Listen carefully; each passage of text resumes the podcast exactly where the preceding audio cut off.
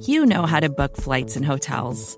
All you're missing is a tool to help you plan that unbelievable travel experience. That's why you need Viator. Book guided tours, excursions, and more in one place. There are over 300,000 travel experiences to choose from, so you can find something for everyone. And Viator offers free cancellation and 24 7 customer support for worry free travel. Download the Viator app now and use code Viator10 for 10% off your first booking in the app. Find travel experiences for you. Do more with Viator.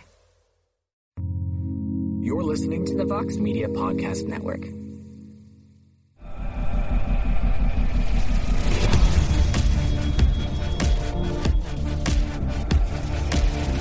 It is Thursday, June 13th, 2019, and this is the MMA Beat. Welcome, everyone. My name is Luke Thomas. I am the host of this program. Thank you so much for joining me. Uh, as you can see, oh, yeah, I'm from SiriusXM and MMA Fighting, of course. As you can see, uh, we have an esteemed panel here with a little bit of a different twist today, a couple of different twists. Number one, I think it's the first time we've ever had two female panelists at once. We've always only had one, which is sort of an indictment about what we're doing here. Uh, and then also, you can see we have a special guest. Let's go down the line. To my left is Danny Segura from MMA Fighting. To his left is the Bellator flyweight champion, Ilima-Lei Macfarlane. How are you? Hi, I'm great. Thank Very you. Hawaiian with the uh, flower in your ear. It's my trademark. Very on brand. Yes. And at the end of the table, you know her from uh, AXS TV, from UFC Unfiltered, from the MMA, or excuse me, from the Infighting Shape podcast. It is Phoenix Carnevale. Hi, Phoenix. Hey, what's up, guys? Here we go. I can't believe we had to do 200 shows before we had two female panelists at once. But better late than never, I guess. Right. Uh, and welcome. Thank you for coming. All right, let's get started. We have the big event in New York City this week. In fact, Danny came here 20 minutes ago from it. About 15. About 15, yeah, we were kind of kind of close here. Uh, it's the Bellator 222 weigh-ins, of course, were today because tomorrow is Bellator 222. They return to the scene of the crime at Madison Square Garden. It's a big card. There's a lot of moving parts on it. Danny, I'm going to start with you, and we'll work our way down. All right, main event. Rory MacDonald. First of all, wasn't the main event. It was going to be Rory versus um, Neiman Gracie as the co-main. Then they decided to make it the main. That's not what I'm I'm I'm focused on. The big storyline heading into today's uh, event, uh, tomorrow's event, I should say, was Rory after beating Jon Fitch says, "You know what? I don't know if I have the spirit, the constitution to keep hurting another person." In the way that uh, I have been, you talked to him this week. I did. What kind of vibe do you get from him now? You know, he, he said he was uh, pretty, he had perfect clarity. That's what he told me. And it, it kind of felt that way. And he, he said that the Jon Fitch fight was basically a bridge between his old self and, and this new stage that he is, he is in now. And he described it as a new chapter of his career. Um, I guess we'll only find out for sure once he steps in in that cage on, on Friday. But I get the sense that we do have, we might have a different version of Roy MacDonald, but we do have the full version of him. Different how? Um, well, he said it himself. You know, he, he was telling me like, look, before I was just a kid coming up, some angry kid coming up. You know, just trying to you know prove a point. Now all of a sudden, I am a champion. I, I am an established name. You know, I have a house, I have a wife, I have children. A lot has changed in his life. I feel like now he's perhaps maybe a little more measured and and and sort of the idea of going in there and proving a point, you know, this young kid, it, it, that's no longer there. He's no longer that person. Now he's a champion. He's he's there to defend his belt. He's taking a newcomer, technically with Neiman. So he he never really realized the switch of positions until now. Um, and you know, again, we will only really find out once he steps foot, you know, sets foot in that uh, cage. But I, I, I do think we get the we- we're going to get the full version of Rory. Lily, what do you think? You heard the comments. You're a competitor. When so a competitor says something like that, it does catch people's attention. Yeah, in fact, I actually was on that card with him. That was my uh, third title defense against Veta Arteaga. And I'm backstage in the locker room, and everybody's texting me like, "Hey, what's going on with what? Like, did you watch the fight?" And you know, I was watching it in and out and everything, and and yeah, when I heard what he said, I actually I was just like, I get it. I totally understand where he's coming from. You know, it's just again, it's a different chapter of his life. He has a family now, and I actually spoke with him on the phone yesterday because I will be doing the fight analysis on the desk. Good for you. uh, That's this awesome. Friday night. Yeah. So I got to. I was on the other side of the table, uh, interviewing the fighters Yeah. this time while they were all cutting weight. little and harder I- than it looks. I had like my tea and everything. So, um, but yeah. So I he he reiterated what what Danny had said that you know as when he first started fighting, that was all he had. All he had was fighting. That he had something to prove, and now that again he's the world champion and he has his second baby on the way. Um, you know, he's married and he and he found a relationship with with a higher power. That yeah, this is this is just a new chapter of his life. And and we asked him, well, you know, when people say that that you're a killer, you know, when people say that that you're going to go out and kill someone, is are we going to get that Rory? And he says, you're not going to get the killer Rory, but you are going to get a very highly technical uh, and skilled Rory MacDonald this Friday. What do you make of the whole thing? I think that in different stages and different ages of your life, there are different versions of you. And I think that counts for fighting as well. And I think when you do interviews directly after a fight, sometimes it's different than how you feel even two weeks later for, for all mm-hmm. fighters, right? I mean, mm-hmm. if you, you we've all trained, you've gone through super hard training, super hard sparring sessions, and gone home in pain and been like, why the hell do I do this? Why don't I like floral decoration? What am I thinking? Then you take three days away from the gym and you can't wait to get back in there. You watch some technique video and you're like excited to train again. And I think maybe our younger selves are the more adrenaline, testosterone versions, and our older selves are the more technical, smart, advanced, sort of um, competitive type of fighters where those emotions change and shift. And that might be where he is. I hope that's where he is. I've always enjoyed Rory MacDonald, and uh, let's see, let's see where he is right now. I think there's also questions from a media st- standpoint as far as like how did we make it a bigger deal than what it actually was? Because also, uh, I remember Rose Namajunas also had similar comments mm-hmm. in the mm-hmm. sense that she's like, I don't know if I'm feeling this. And then you talk to um, Nina Ansaroff, you know, who who who fought, you know, later, and she was like, yeah, I've, I've had those feelings mm-hmm. as well. I just don't vocalize them. I just don't say them. And we know Rory's very honest and, and yeah. just says that. So I feel like you know, fighters, uh, you know, for the most part, they they try to put on a, a certain you know personas, and, and they're maybe not not really as open with their feelings as as others. So I feel like maybe as a media, you know, media just got caught, you know, by surprise by those comments and maybe blew them up a little more. When maybe it's something that it's a little more common that fighters go through it. They just perhaps, you know, internalize it and, and then vocalize it. I'll buy that. What I also will buy is that fighters off not often, fighters sometimes lose their edge. Mm-hmm. I've seen it. There's a fighter right now in my head. I don't want to say his name because it'll just cause a huge controversy. But if you get into the game because you're an angry young man, you I have seen people be able to switch gears and be able to turn that into something else when they're no longer angry. I have also seen it pull the air right out of the balloon before, and they just can't hit another gear. Talking about Rocky Balboa, it's a little, a little, bit, but the point being is, um, if if what drove you was some kind of internal rage, what happens when you're no longer filled with rage? Some people find a new purpose, but some don't, and I don't judge the ones who don't. It's just worth acknowledging. Um, we don't know right? Only we way we're going to find out is tomorrow. And then even then, even that might not tell you because by the way, Neiman Gracie is very good. Maybe Neiman Gracie beats a hundred percent Rory MacDonald. Like we don't we don't actually know. So actually, it's going to take a body of work to figure that out. But in the case of like Gustafson versus Rich Franklin, it's a little bit of a different scenario. But what happens when your whole purpose is I'm going to be the best, and then you realize you're not? Some guys just say I, I quit, and some guys like Rich Franklin are like, okay, I'll just keep fighting and making money and knocking out Chuck Liddell. Like it, not everyone reacts the same. Um, again, Neiman Gracie, pick up anything from him? We had him here in studio. Yeah. Just seems like a nice jujitsu surfer. I don't know what else to yeah, say, yeah, you know? I mean, you know, this it's crazy because this is his 10th professional fight. You would think that somebody that just is 10 fights into a career, you know, perhaps wouldn't be, you know, in this in this stage, you know, headlining a card against Rory, who's obviously a big name. But he feels very comfortable with with the whole situation. He doesn't feel, you know, uh, like there's any extra pressure. He doesn't feel like, you know, like this is the moment he has to get it he's very relaxed about it. Um, and something that's interesting, I feel like a, a big storyline that's getting, you know, kind of pushed away, well, probably also because of the whole Rory comments. Um, it's the fact that we know that Rory already is one of the best fighters by far. Even if he loses, he's still one of the top welterweights. I think he's arguably Bellator's best ever acquisition. Yeah, exactly.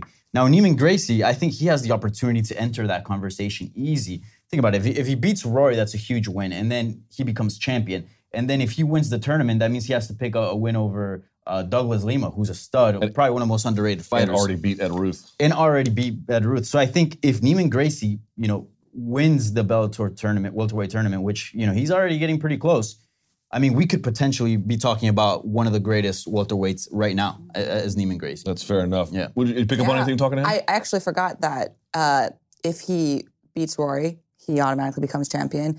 And then on top of that, then he goes to the finals and where's the million dollar mm-hmm. prizes? Yeah. yeah. yeah. So, uh, wow, yeah, I forgot that. That was in the cards. But uh, yeah, he he was really calm yesterday when we talked, and uh, we asked him like, "Well, how do you feel about the comments that Rory made and everything?" And he's just like, "That's none of my business. Like, I'm just focused on what I'm going to do, and we're going to find out." Yeah, I mean, saying Neiman Gracie is comfortable in there or in media, it's it's it's like saying a Wayans brother is not going to be comfortable with entertainment. You know, this is a, a family. He's been seeing this. He's been seeing how people uh, compose themselves during training, during high level. I mean, I think that he, in some ways, is groomed for this type of position in his life. So I, it doesn't surprise me at all.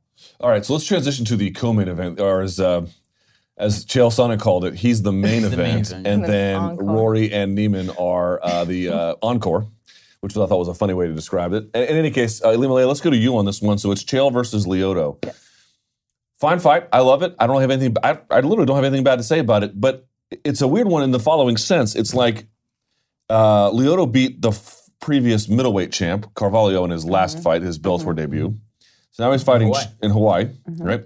And so now he's fighting Chael. It's like okay, but what's really at stake now? If you ask them, it's a potential title shot, which Bader kind of poo-pooed. Does this fight need to be a number one contenders fight for it to be appealing? I actually don't think that it does. No, I don't think so at all. And I, I do think that actually the winner will be the number one contender of this fight. You believe that, I believe so. And you know, I haven't. Uh, Beta, when was the last time that he fought, Bader? or that he returned? Yeah, that the he end of the uh, heavyweight tourney. Well, well, Yeah. but for the light heavyweight, when did he last defend? Jesus, I don't Exactly. remember. So that's why I'm Yeah. like, I think that that would be actually a really a really cool matchup to see the winner of this. Um, yeah, and and I was just sorry off on a tangent, but it, it's just really funny. I ran into Chael in the elevator yesterday. And yeah, he's cutting weight and everything, but we're just standing kind of awkwardly, and then he turns to me and he's just looking at me. I'm like, I'm Lima. Hello, and he's like. Okay, yeah, I thought that I thought I recognized you. I'm like, yeah, I'm gonna take your job this Friday because I'm replacing him on the desk. Great. But yeah, we like again those two guys. They're veterans of the sport. They're so relaxed. But I think that the winner does. It will have a very good argument to be the contender. Is it a fight as a number one? Like, how do you feel about it being a number one contenders fight? I guess is what I would I'm ask. totally fine with that. I think that it, it, it's fun either way. I mean, Chael and Bader, that type of rhetoric that he's already established is, mm-hmm. is fun. And then w- when did they fight? Le- Lyoto Machida and Bader was 2012 or something like that. Yeah. So then there's they're kind of that rematch story, and I think it's kind of cool for for Chael's Wikipedia page. You know, look at all of the people that he's fought, and adding Lyoto, Chi- Lyoto Machida to that is fitting. So I, I think that yeah, it, it has a nice narrative uh, amongst those guys, amongst those dare I say senior competitors, and I, I like it. You know, it's funny since coming to Bellator, he did lose to Fedor, but that was a fight he got. Mm-hmm. Um, I think he oh he lost to Tito, which was Wait, I Uh, thought he tapped Tito. right. He tapped Tito and then lost, which is you know um, what it is. Mm-hmm. But he added Rampage and he added Vanderlei Mm-hmm. to his resume during his Bellator campaign. Not too shabby. Yeah. Not too shabby. for when you're looking at the Wikipedia names, you're like. Yeah. You know, this was a guy who was fighting Nate Marquardt and Jason Mayhem Miller way back in the day, and now he's got these names on his resume. So Yep.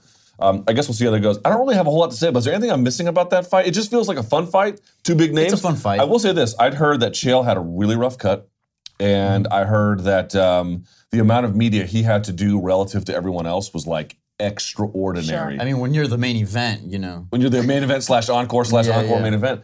Do you any concerns about like what like how competitive it might be in the end? Because you know, I actually asked Lyoto. I was like, um, I was like, what food do you like more, Brazilian or Japanese? He's like, well, I like both, but like I like Japanese.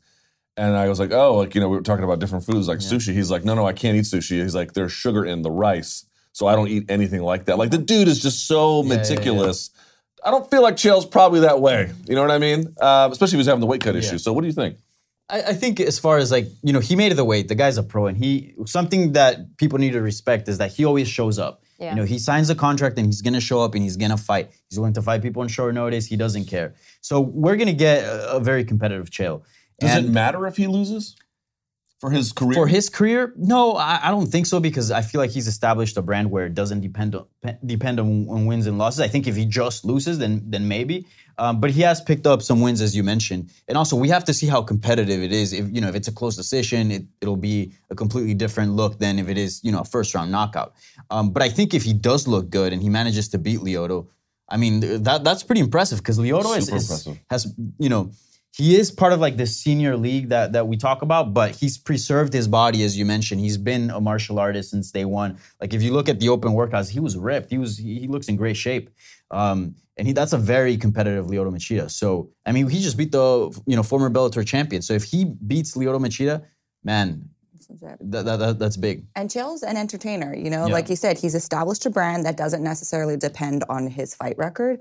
Uh, it depends more on what comes out of his mouth, you Mm-hmm. know. And so that's why I don't think that any of the media obligations or anything affected affect is, is affecting him. Uh, I guess we're, we're similar in the sense where we actually enjoy doing that kind of stuff, you know, and, I- and I, I kind of do like to distract myself fight week. Um, so I think that he might be similar in that regards and it's, it's not going to affect his fight. Fighter game. question: How much do you think Chael's game plan alternates between a Fedor and a Lyoto? I got the feeling that probably a little bit, but not much. Yeah, yeah, you know, uh, Lyoto definitely has the speed factor on him, and uh, you know he's notorious for his wrestling uh, or his takedown defense. So yeah, I would say that it'll be definitely a different game plan. All right, we'll have to see. Now, here's the one that I to, to me is the most interesting fight on the card. I, I I don't even think there's a close second to be honest with you. I mean, I guess the co uh, the main event encore is pretty interesting, but to me, Kyoji Horiguchi and Darrion Caldwell, you could make a legitimate argument if you really wanted to that the winner of that's the best bantamweight in the world. Again, I'm not suggesting to you it's outright true, but it's not it's not a uh, outrageous statement to make, especially if Horiguchi wins, given he already beat Caldwell. And um, Josh Gross of The Athletic did a poll on Twitter, and he was sort of asking various people who's the best Japanese fighter of all time. And some people say Kazushi Sakuraba. I would argue that the case for Kyoji Horiguchi is much stronger.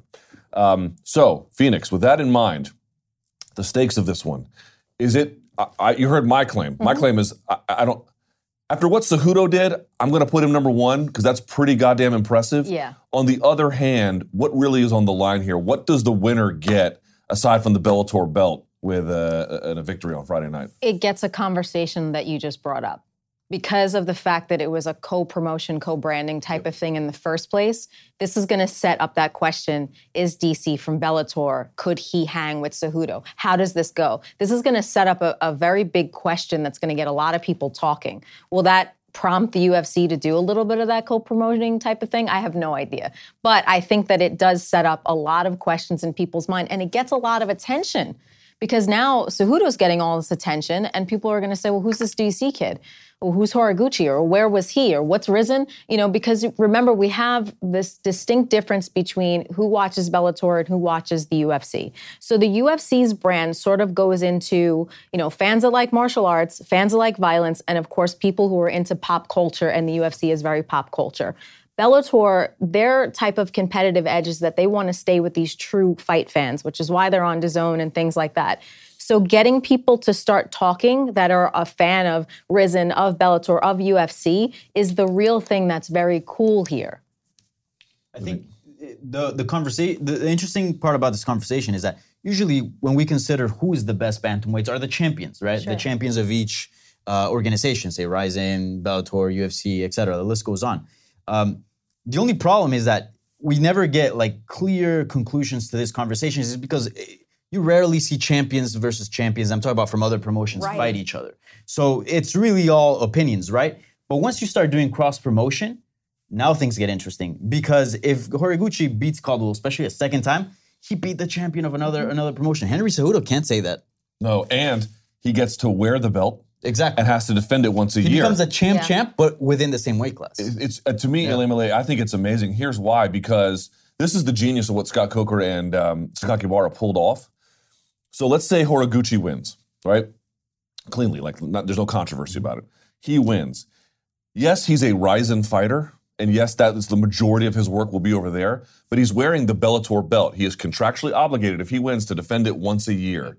Scott wins. I'm not saying no matter what. I think he'd rather have Darrion win because he's the native guy.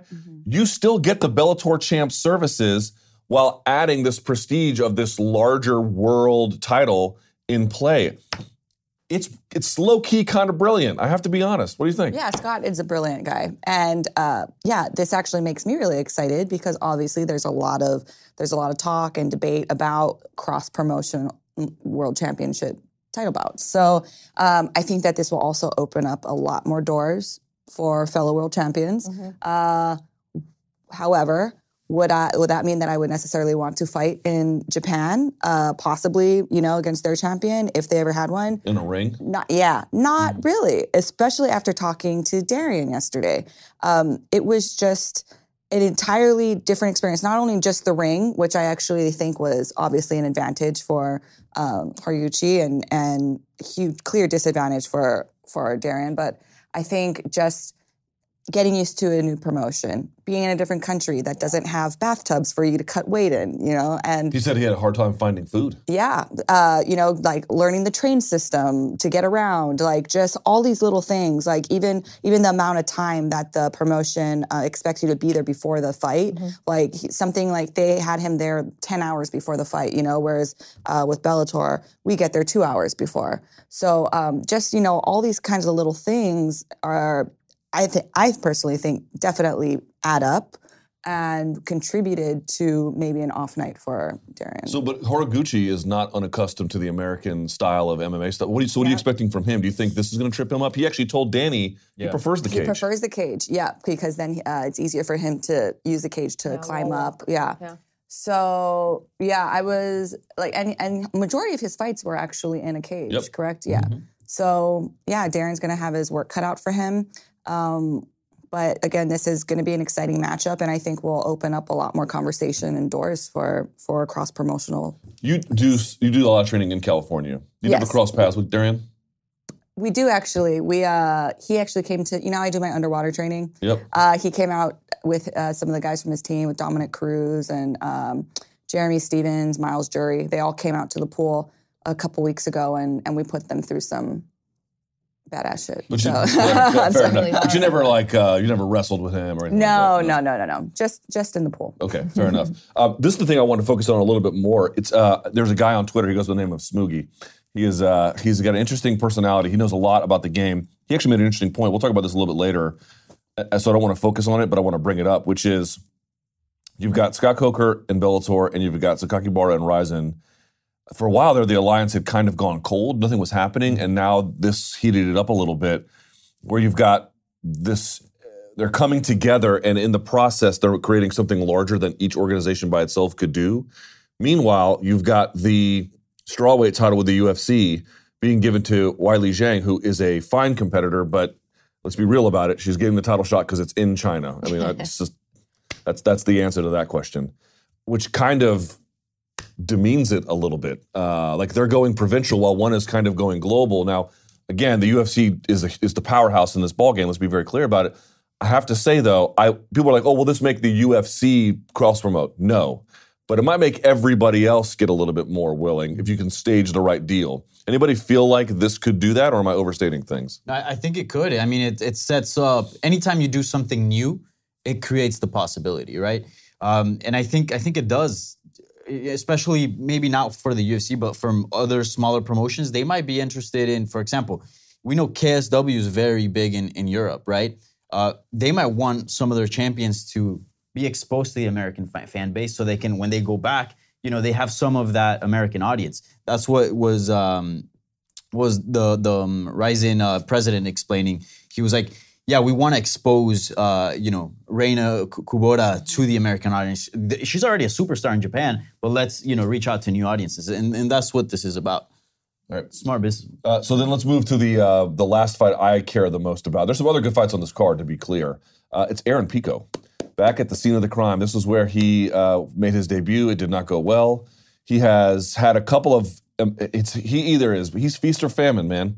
He's out there blowing the doors off Leandro Higo, or you know, to the to the point you made, you know, um, he's losing the furniture salesman. It- it's like. Uh, he can't quite figure it out. And the thing is, I don't. I've I felt that he had a lot of ability, but I didn't like his risk management, Ilima-Lei. I didn't feel like he was approaching the fight as tactically as he could have. He was more just sort of like, I'm a wrestler. Not that he was wrestling, but that same kind of you know mentality. And um, he changed teams. Yes. He went with Jackson Wink. What do you make of that? Uh, I actually think that it's a good move. I'm not surprised he changed teams. I mean, his uh, entire career, he's kind of been a gym hopper. Uh, so And I think that Jackson Winkler is a good move for him because they are tactical. And like you said, in his last fight, he was not being tactical. He was just being stubborn. I'm going to, oh, you want to trade blows? All right, I'm going to do it. And then he got knocked out. So I think that this is going to be a really good move for him career wise because we all know Jackson Winkler, them have the best game strategies in the business. So yeah, I, I think it was a good move overall for him. Did he take the fight too soon? Here was the one thing I completely agree mm-hmm. because Jon Jones was throwing spinning elbows on YouTube, and then he got with Jackson Wink, and now it's very, very, very. Mm-hmm. I won't say careful, but considered. Mm-hmm. Okay, fine. But then he didn't take any time off. He just went to like it took another fight. Too much too soon. It might be. Uh, I, I actually asked him that same question. He's like, "Look, it's not like I had to go there and get in shape and then start learning. I got there in shape. I didn't have to, you know, put in several weeks just to get in shape. I already got there and I started learning from day one. And he's been out there for seven weeks now. So um, It's not that long. it's not that long, but also like when you're Aaron Pico, somebody that learns like like that, you're young and and, and you're you know super skilled and, and you know you you have a huge background in just combat sports, like a huge base to build on already. Um, I think it might just work for him. It might just work. For him. That's what I was going to say. I think that he has all the skills. The problem has been his ring generalship and his fight mm-hmm. IQ in a lot of ways. And now he'll have an extra set of eyes that's very meticulous to help him with that. So I think he has all the skills, but now he'll have the strategy and a way to string everything together with this type of very meticulous type of coaching. And I don't think that you need a long time for that, especially if you're somebody who's groomed as an athlete that picks up material right away. I mean, watching somebody like I'll use GSP for an example. I used to watch Phil Nurse give GSP like a move and he had it. It's something that would have taken me maybe 10, 15 tries. GSP would just like have it. And, Yeah, and we're not talking about we're not talking about individual technical mastery. We're talking about uh, bearing. Your your your mental bearing in a contest. Well- that I don't know. You can just fix that in seven weeks. I have a hard time believing that. maybe it is the next step to it because like what we what we do a lot is we we criticize somebody so early on in their career when the first stages really are about learning and growing it's unfortunate that you're learning and growing in Bellator, which is one of the bigger organizations. You know what I mean? It's like it- it's like getting a Grammy, your first album in a lot of ways, and then a lot's expected of you. But we criticized him when he fought the furniture salesmen's, right? And then we criticize him when he takes super big fights and, and opponents like this dude who, you know, what was his last fight? Was a huge flying knee or mm-hmm, something. I mean, he's he's really it's a tough guy to fight. But when, where does he get to grow? Where does he get to learn? Where does he get to to to to take on these new challenges? You know, it's hard to say. I would say that's my biggest concern in this matchup. It's not really the fact that he he spent you know not enough time at Jackson. Is it the type of opponent he's getting? He's got Adam Borics, who's 12 and 0, and Right. if you look at his his actual fights, the dude's super dangerous on the ground, very good. and he's Yeah. super dangerous on the feet as well. So it's just like I know for a fact that he has picked up new tricks. Uh, I, I know he's a better fighter. You know, from moving to to Albuquerque and training with Jackson Wink, he he must have picked up good stuff.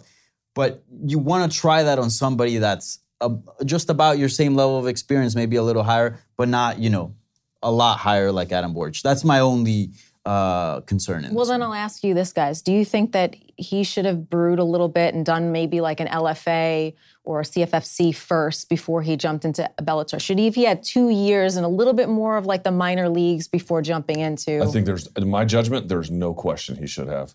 These guys, yeah, because I mean, if you look at the other prospects in Bellator, like Ed Ruth, like coming up, they all got Ed Ruth is one of the top 10 best wrestlers in college history. Mm. That's way different. Still, way okay, different. just okay. Dillon Danis. Anybody I I name, any other prospects? so here, here's the problem. they've gotten certain type of matchmaking that Aaron Pico's not getting. So here's the problem with this. It's that, um, so for example, Valerie Loureda is fighting this girl, the Hooters girl. I can't. okay, but here's the, here's the Larkin thing. Bellator is getting is getting hammered for it, which I understand. Mm-hmm. But on the same time, it's like, dude, if you go to regional shows and you look at a fighter one and zero versus zero and one.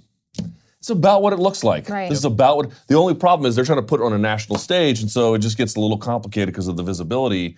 I don't blame them for that. So the, well, there's one part where the fighter gets like kind of criticized because it's like you saw Jake Hager against, you know, your local butcher, uh, and people are like, "Why are you fighting?" You know, this guy. That's what happens. So that's one problem. The other problem is that, dude, like, you got to figure out who you are. You got to figure out all the mistakes. You got to be able when you fight on a lower level organization and you work your way up. What I have noticed, and maybe you feel differently, but what I have noticed is you're you can get away with mistakes that you can then correct. But if you jump to Bellator, even when they try to like adjust and game plan or um, matchmake on a curve, there's only so much of a curve you can get. You, this, this guy Adam Borics, bro, there's no curve on this one. Like this is a super tough fight. Now he's got how many fights in his career at this point? Five or something. Um, um, so whatever. yeah. This is six or so. So it's a little bit different now. But I just feel like you got to be able to like put things slowly together over time. And people are like, what about Jon Jones? Jesus, you mean maybe the greatest fighter ever? Okay, he can skip it. But there are people who who have have had like spotty records and then have completely elevated themselves to the point where they're champions. I mean, look at Dustin Poirier Anthony Smith. or e- Anthony Smith or even Aljamain Sterling. He's has his wins and his losses as well. And He look at the the regional shows trajectory. That's true.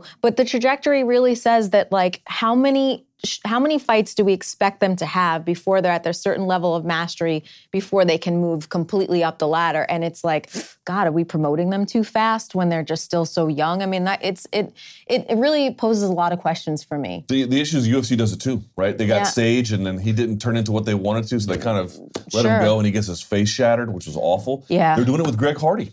They got this guy Dmitry Smoliakov, who, who did he throw a punch in his last fight? I don't even know if he did. Now his next fight is different. He's facing uh, Juan Adams. Okay, that's a very legitimate fight. Fine, but you, you, you, here's the problem: these promotions, and I get it, they're trying to get the next star, so they're just grabbing wherever they can. Some guys pan out, some don't. But once you get pulled into the organization, it's a different, it's a different, um, it's a different orbit than if you're at a regional show. Yeah, and and you know, I I feel like I was very fortunate because um, I think my case was a little different. That we were creating an entirely new division. So uh, it's not as if you know with Aaron Pico, their their division is already established. It's already pretty deep. But the women's flyweight, when we created it three years ago, uh, was brand new. So yes, I was being matched up with girls of the same skill or the same experience level as I was, same skill level. Um, and then I didn't really get that jump up until what my seventh or eighth fight against Valerie Letourneau. And so, um, yeah, but I think that my case was different just because it was a brand new division. Right. And- Everyone grew together. yes, Yeah. exactly. Um, all right. I've been, when I knew you were coming on the show, I've been saving this question. Let's turn the page here, if we can, a little bit to UFC 238. Let me start with you on this one. I have to, pardon me, y'all, because this was the most important one. Did you see what Valentina Shevchenko did to poor I Jessica did. I? I did on, uh, but just the brief video clip. I didn't. I wasn't able. Yeah, the highlight. Sorry, the brief video. You don't clip. need to see much more than that. Uh, Yeah, you guys are both in the same else. Mm-hmm. division, obviously totally different organizations. And again, I don't think there's any cross promotion there. I would love to get your sense of what you what you saw there. Uh, well, I saw a head kick knockout. It looked pretty terrifying. I mean, Jessica Eye was completely splayed out, like she looked dead. Um, was I surprised though? Not really. Like I think, yeah, Jessica likes to dip in a lot and and um, has that brawler style. So I wasn't super surprised.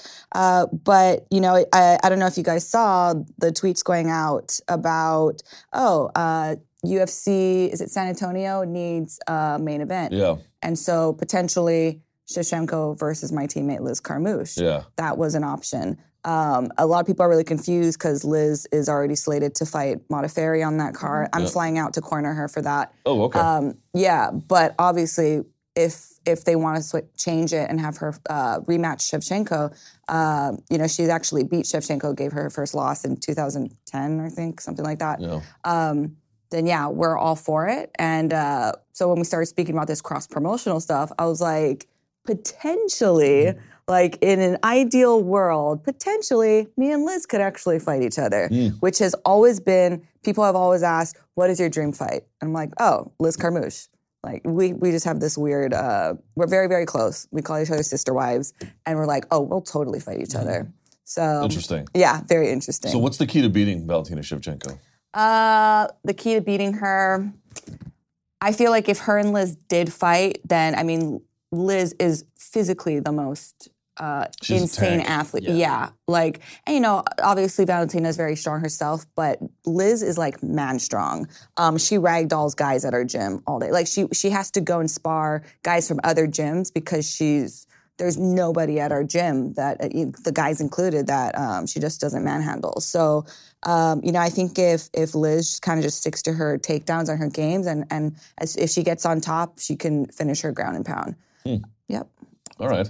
Um, Any comment about Valentina Shevchenko, just to follow up here, what you saw, and then what should be next for her in that division? There, it looks like Katlyn Chookagian wants the smoke, but I don't know if they're going to give it to her. Liz Carmouche was um, potentially one, although I, the last second I saw before the show that that idea has cooled off, apparently. They're not going to do it, or they meant they're likely not going to do it. Mm-hmm. So it's a little bit unclear about what the path is forward. What do you think?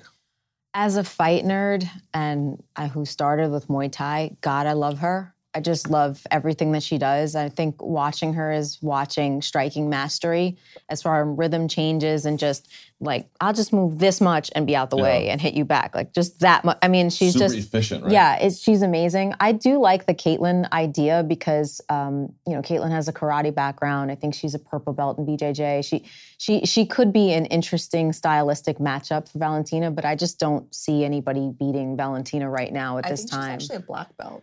uh, in, in BJJ. Chookagian, yeah. Uh, last time I saw her it was a purple. That's She how doesn't- long it's been. I've been in She doesn't Henzo. Sorry, much, but yeah. but yeah, Yeah. Um, but yeah, I think I think it might be. The problem for me with interesting- Chookagian is that she's decent at making the contact, Mm-hmm. but like Power Shevchenko ate Nunes's punches. Like Yeah. Cyborg couldn't even. Yeah. Shevchenko, Shevchenko can like roll with him a little bit, and that was the. It was just enough of a deterrent to put her at the end. Sure. Plus, you know, um, uh, Nunes is real rangy. Mm-hmm. If you don't have that, man, she's gonna march you down. You know what I mean? Like, Mm-hmm, uh, I'm worried about it. What do you think? Yeah, it's tou- it's tough, man. Valentina's like so good, so skilled. Do you like the Carmouche idea? Um, Liz Yeah. beat Liz beat Chookagian. Yeah. Right. Um, Yeah. At- in New York, I believe, if I'm not yes. mistaken. Yeah, Yeah, that was the was last New time I York, was yeah. here. Yep. Actually, That, that's an interesting fight because I feel like Valentina off her back. We know that Amanda Nunes had some success, but we know she can also be dangerous off her back, uh, submitting obviously um, Peña. Juliana Pena. Yeah. So Carmouche, we know she's also very skilled in jiu-jitsu, very strong as you mentioned.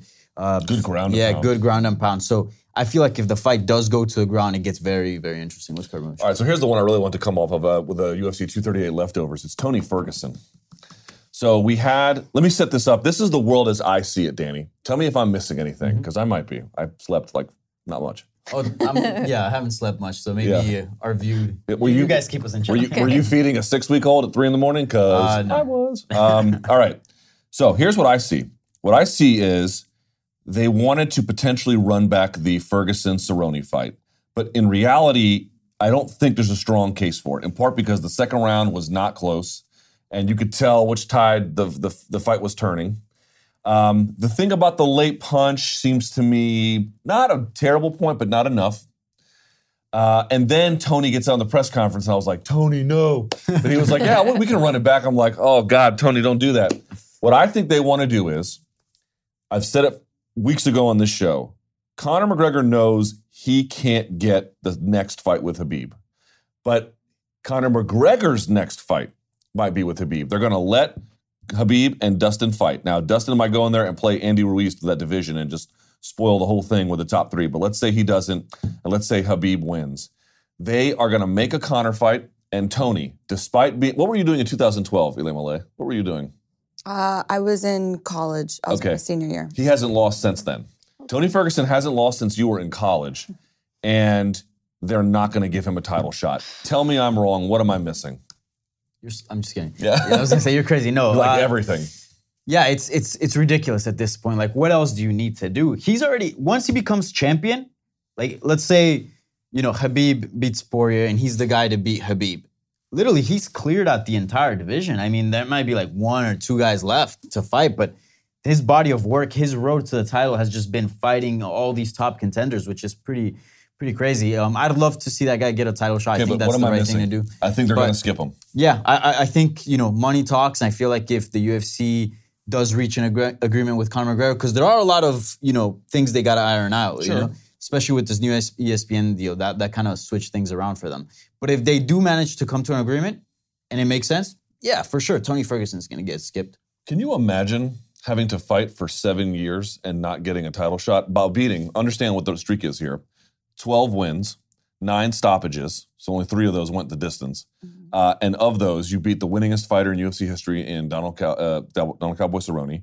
You stopped and and uh, no, you defeated uh, Rafael dos Anjos, former champion. You stopped former champion uh, Anthony Pettis and left a trail of blood along the way. And he's probably not going to get a title shot. Is there any way to articulate that kind of frustration? Uh, do they just not like him? Like, da- like, is it a known thing that like Dana doesn't like Tony or? I don't think- what's I going mean, on? That's, I've never heard anything like that. no, that. I think they So- do. I just think that Conor, he's Well, such I mean, an X Tony factor. himself said on, in, during that fight week, he said, "Me, and, you know, I'm not trying to be Dana's friend. Me and Dana are not friends. Hmm. Uh, he's not my boss. I work for the company. Yeah. There's definitely something there. And Dana has had comments here and there that Tony Ferguson brought up that were sort of negative in the media. And, and I'm not throwing here any any Sure. new news. This is just stuff that's out there. So Do you think he'll get it? Do you think I'm gonna, uh, uh, am I? Do I have too jaundiced of a worldview? No, no. I mean, there were opportunities. How many times did the Khabib fight fall out? We That's true. It's not the- like they like haven't- it's Yeah, it's. they've uh, tried to make- I sometimes I look at it and That's I'm like, true. is it is it like acting? Is it like casting? This person's available. This person's not available. A little This bit. is where we're located. I mean, I, that has a lot to do with it,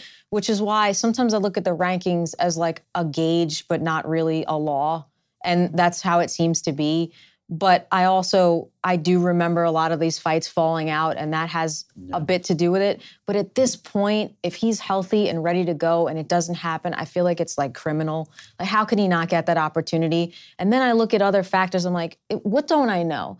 Is it really a Conor thing? Are they expecting GSP to come back? Is that another factor? GSP Right. Khabib? Is that like another big super fight? Do super fights trump all?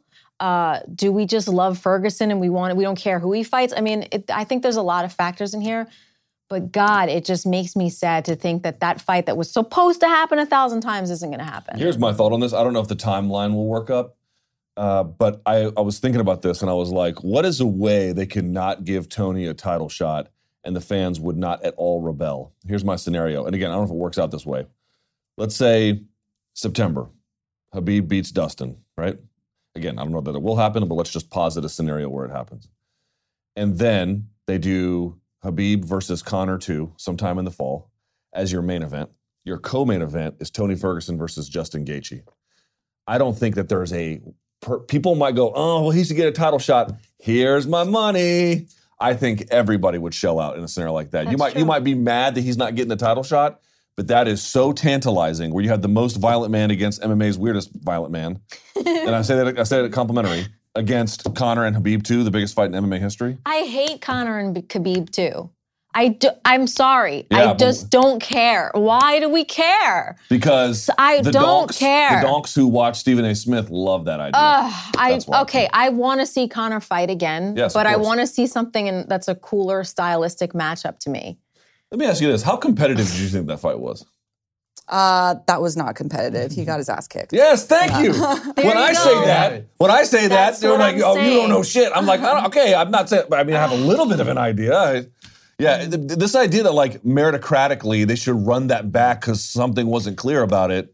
What was unclear about it? He got controlled and then his back taken, and then The things that make me the most heated, and thank God this is no longer in, in conversation, but Brock Lesnar and Conor McGregor are the two conversations that just uh, that feel like a bikini wax to me sometimes. now I don't know what that means, other than to say painful. Yes. Yeah. Uh, never had one of those, mercifully. uh, okay, a couple more topics I want to get to while we still have the time. Let's do this. Uh, let's talk about Andrade's title shot. I alluded to it earlier. Yeah. She had a hell of a win over Rose Namajunas where she was just getting tuned up and then she just said Hulk smash. And that was that. So I thought, okay, we knew that on the horizon, Tatiana Suarez was going to fight Nina Ansaroff. Uh, but then she, well, she beats Nina Ansaroff, but I had her on my show. What day is it today? Thursday? I had her on like Tuesday. And she tells me that this is the first time her neck has been injured since the neck retired her wrestling career. By the way, if the injury gets worse, paralysis is a legitimate risk here, just so everyone knows that. And I'm like, I well, mean, how? she said she didn't have feeling on her on one of her Yeah, arms. yeah, And- you, you and- get and- a numbness. bit, yeah. but she didn't tell you, uh, you guys this. If you hear the interview I did with her, she actually added, she upped the ante. She lost feeling in her face. That's She lost scary. feeling in her face. So Mm-hmm. she was like, I'm going to figure out what's up with all of this first before I went out. So she's out. Okay, fine. But then I could have I could have sworn, Phoenix, it was going to be uh, Michelle Waterson. Yeah. And then she just got run over because they're going to go to China. So what's the right call? To go to China and then give, I would say, who's a very, very good Chinese, a good fighter, period, but obviously a top Chinese talent in Weili Zhang. Is that the right call, or is the right call to give somebody who's been a company woman, who, by the way, is uh, represented by WME IMG, and Michelle Waterson. Was it right to uh, pass her over? I'm like I'm going to go back to the casting thing, location, demographics. That the rankings seems to be a gauge, not a law type of thing. I think maybe if this fight was in Albuquerque or California, maybe we'd see Michelle Waterson. Um, I think she is really impressive. She doesn't have what what's um the record for for the Chinese fighter? It's like 19 in a row, yeah. and like 13 of those fights are stoppages, which is kind of rare And for she that just division beat Tecia Torres, you which know, beat. Tecia Torres. So I think that I think it's a, it's not a wrong fight. I just feel like we feel bad for Michelle. I mean, I, I think if we're looking at the rankings, you would say Jedrzejczyk, but nobody really wants to see that again. So Yeah. so I, I I don't have a problem with it. I mean, I'll watch that girl's the that girl's uh, uh like footage, and she makes me want to go to the gym. Like she is impressive. Yeah. So, you know, just being a little martial arts nerdy about it, I don't necessarily have a problem with it. And I think that Waterson is in the mix anyway. So maybe she gets skipped over here, but she's coming into this mix anyway. Yeah, and I, I really liked um, how Waterson has been pushing for this title shot as well. Um, you know, she said, like, look, I've put in my time. I've been doing this sport for, you know, X amount of years. I've been fighting the top fighters in the world. Like, I've put in my time. I deserve this shot, which I totally agree with. You know, I, I, I think uh, Weili has only one fight with the UFC, correct? Three. Oh, Three. I'm sorry, Three. three fights with the UFC. Um, but yeah, I agreed with I agreed with Michelle. However, I agree with Phoenix that I'm not mad that Weili's getting the shot because I think she's incredible. I was Yeah. so impressed with her uh, fight against Tecia Torres. So I, I'm not mad at it, and I, I do agree that Michelle is 100% still in the mix. It's gonna happen. Let me stick with you. Let me stick one more time. When when when they come to you with fights, like how does it work? Because you're the champion. Mm-hmm. So do they tell you like which contenders are you thinking about, or they just come to you and say, "Hey, what do you think about this? Yes or no?" How does it work for you? Both. I mean, um, like they ask me in interviews and on the mic, who do you think is next? And I'll I'll give several names, and then um, yeah, you know, based on uh, the demographics and based on who's available, then they'll be like, all right, what do you do? You want? Uh, what do you think of this this opponent at this date in this location? You ever said no? No, I've actually the only fight I've ever said n- oh well not as champion. This was just like years Yeah. ago. The only fight I ever said no to was um it was like a two week notice replacement. Okay. Um and I was like coming off of a breakup and crazy. I'm like, yes, I want it. And then my coaches are like, no. But you've never you've never been like, well, this contender deserves it more than this contender as champion. No, because um, yeah, I think I think Rich them and, and Scott them they know what they're doing and they know what they want. So yeah, I've I haven't disagreed with them. Okay, Danny, what do you think? Yeah, th- this was a weird fight because I feel like M- Michelle Waterson, you know, um, has heritage right from Thailand, right? Uh, her mom is is from there, if I'm not mistaken. Um, and also, Yeah, she's Yeah. half she's half Thai. and also, it's it's weird in the sense of uh, you can put that. I mean, what was a fight that was uh, recently? Didn't Ganu headline a, a fight card in, in China? Who? Oh, Ngannou? against Curtis Blaydes. Yeah. So and that had nothing to do with with China itself. Like th- these guys are not from China.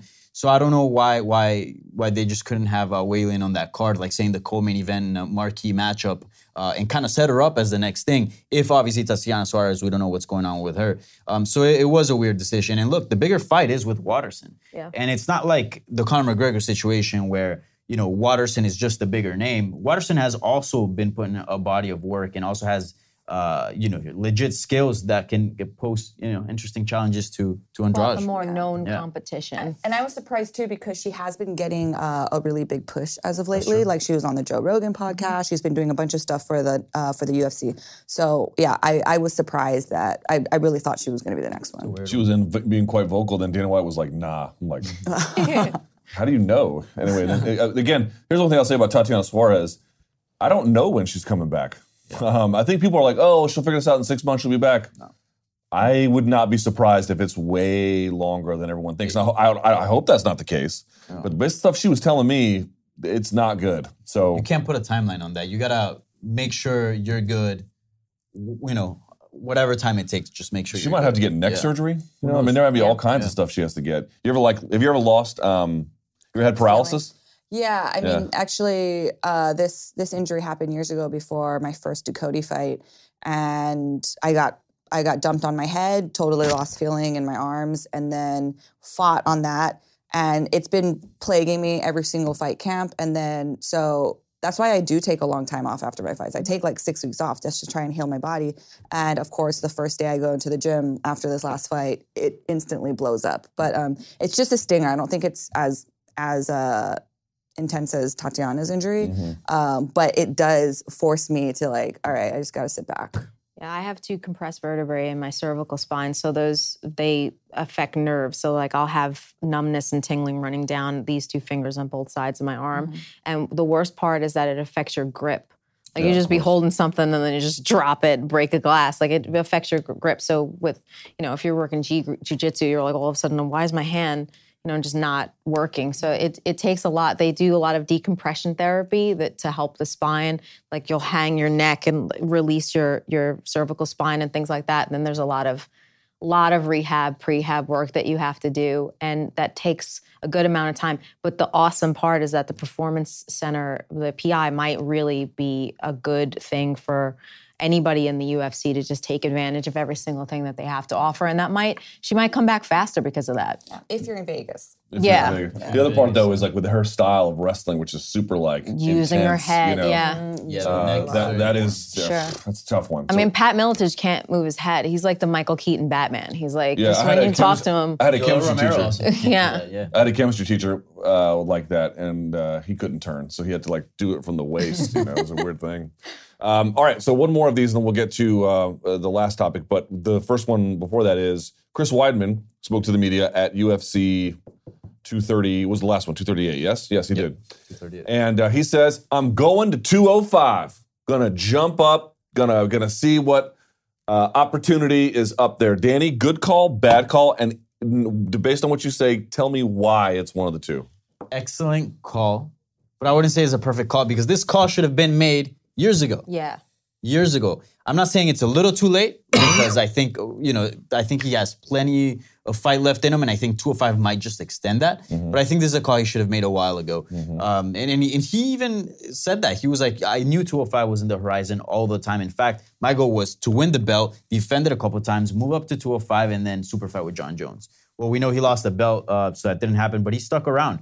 Look, I think the sport is moving more and more towards less cutting weight. Um, we know the dangers of cutting weight. We know it can shorten careers. And I also think like when you get to a certain age, like maybe you can cut weight. Maybe cutting weight is not all that bad when you're young and, and you have a very healthy body and uh, brand new in the sense of you haven't been through as much wear and tear, right? But when you've already had such a long career like Chris Weidman, at this point, look, do what's best for your body. And who knows? We've seen Anthony Smith you know, he wasn't really a big name at 185, moves up to 205, all of a sudden he's a top contender.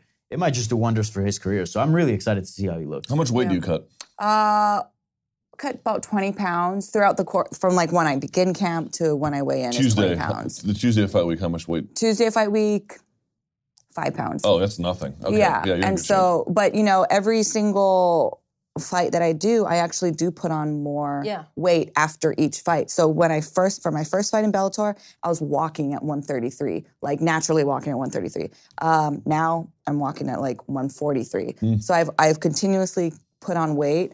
Um, and you know, interviewing the fighters yesterday who are in the middle of their weight cut, uh, you can see just how physically drained they are. We were actually making predictions based off of how they seemed, uh, what how their demeanor was, how their physical appearance was uh, when they came in to talk to us. Because yeah, there were a lot of guys that were struggling, and um, you know, Big John, he was saying that it, the it doesn't matter if you are bigger than your opponent, if you're the bigger, stronger guy. If the other guy is feeling good from not having to cut all this weight and is all is faster, has more speed, that's the guy that Big John thinks he's going to win. So yeah, there were there were and there are a lot of uh, there are several fights actually that uh, one guy was coming up for the fight. I think it was the Dudas. Eduardo Dantas Yeah, is coming up. Dudas, and then uh, one more. There's one more, but but anyway. Oh, Horiguchi and Darrion, because Horiguchi's used to fighting at 125. So yeah, he he wasn't. He had like three pounds, and he's just cruising.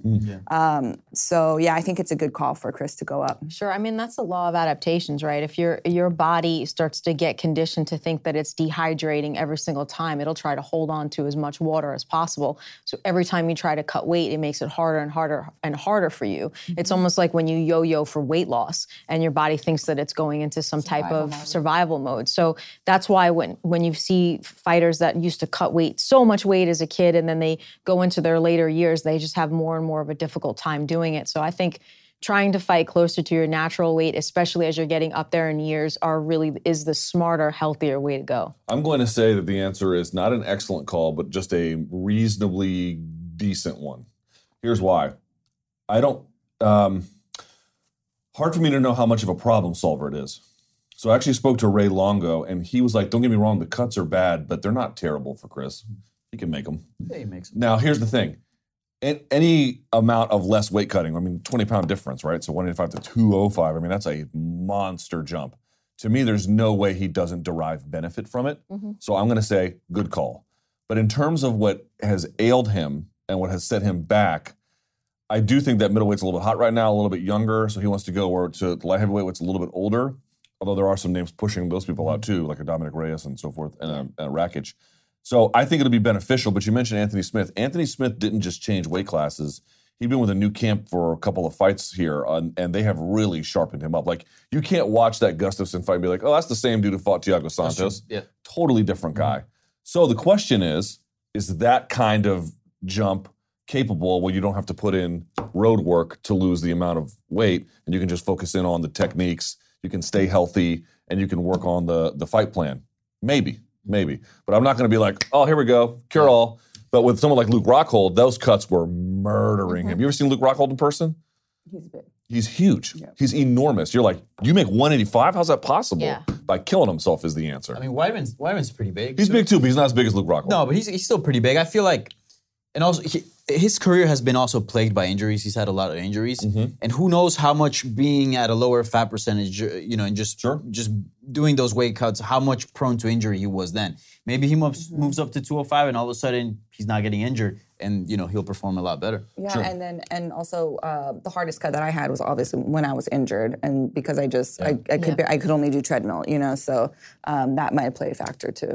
certainly will. too. Although I just I think that like when we talk about going up, it- like okay, so in the case of like, there's absolute evidence when you go up, like a Donald Cerrone. Hell, you go up, you go down because he goes back and forth every time. He gets like a new lease on life.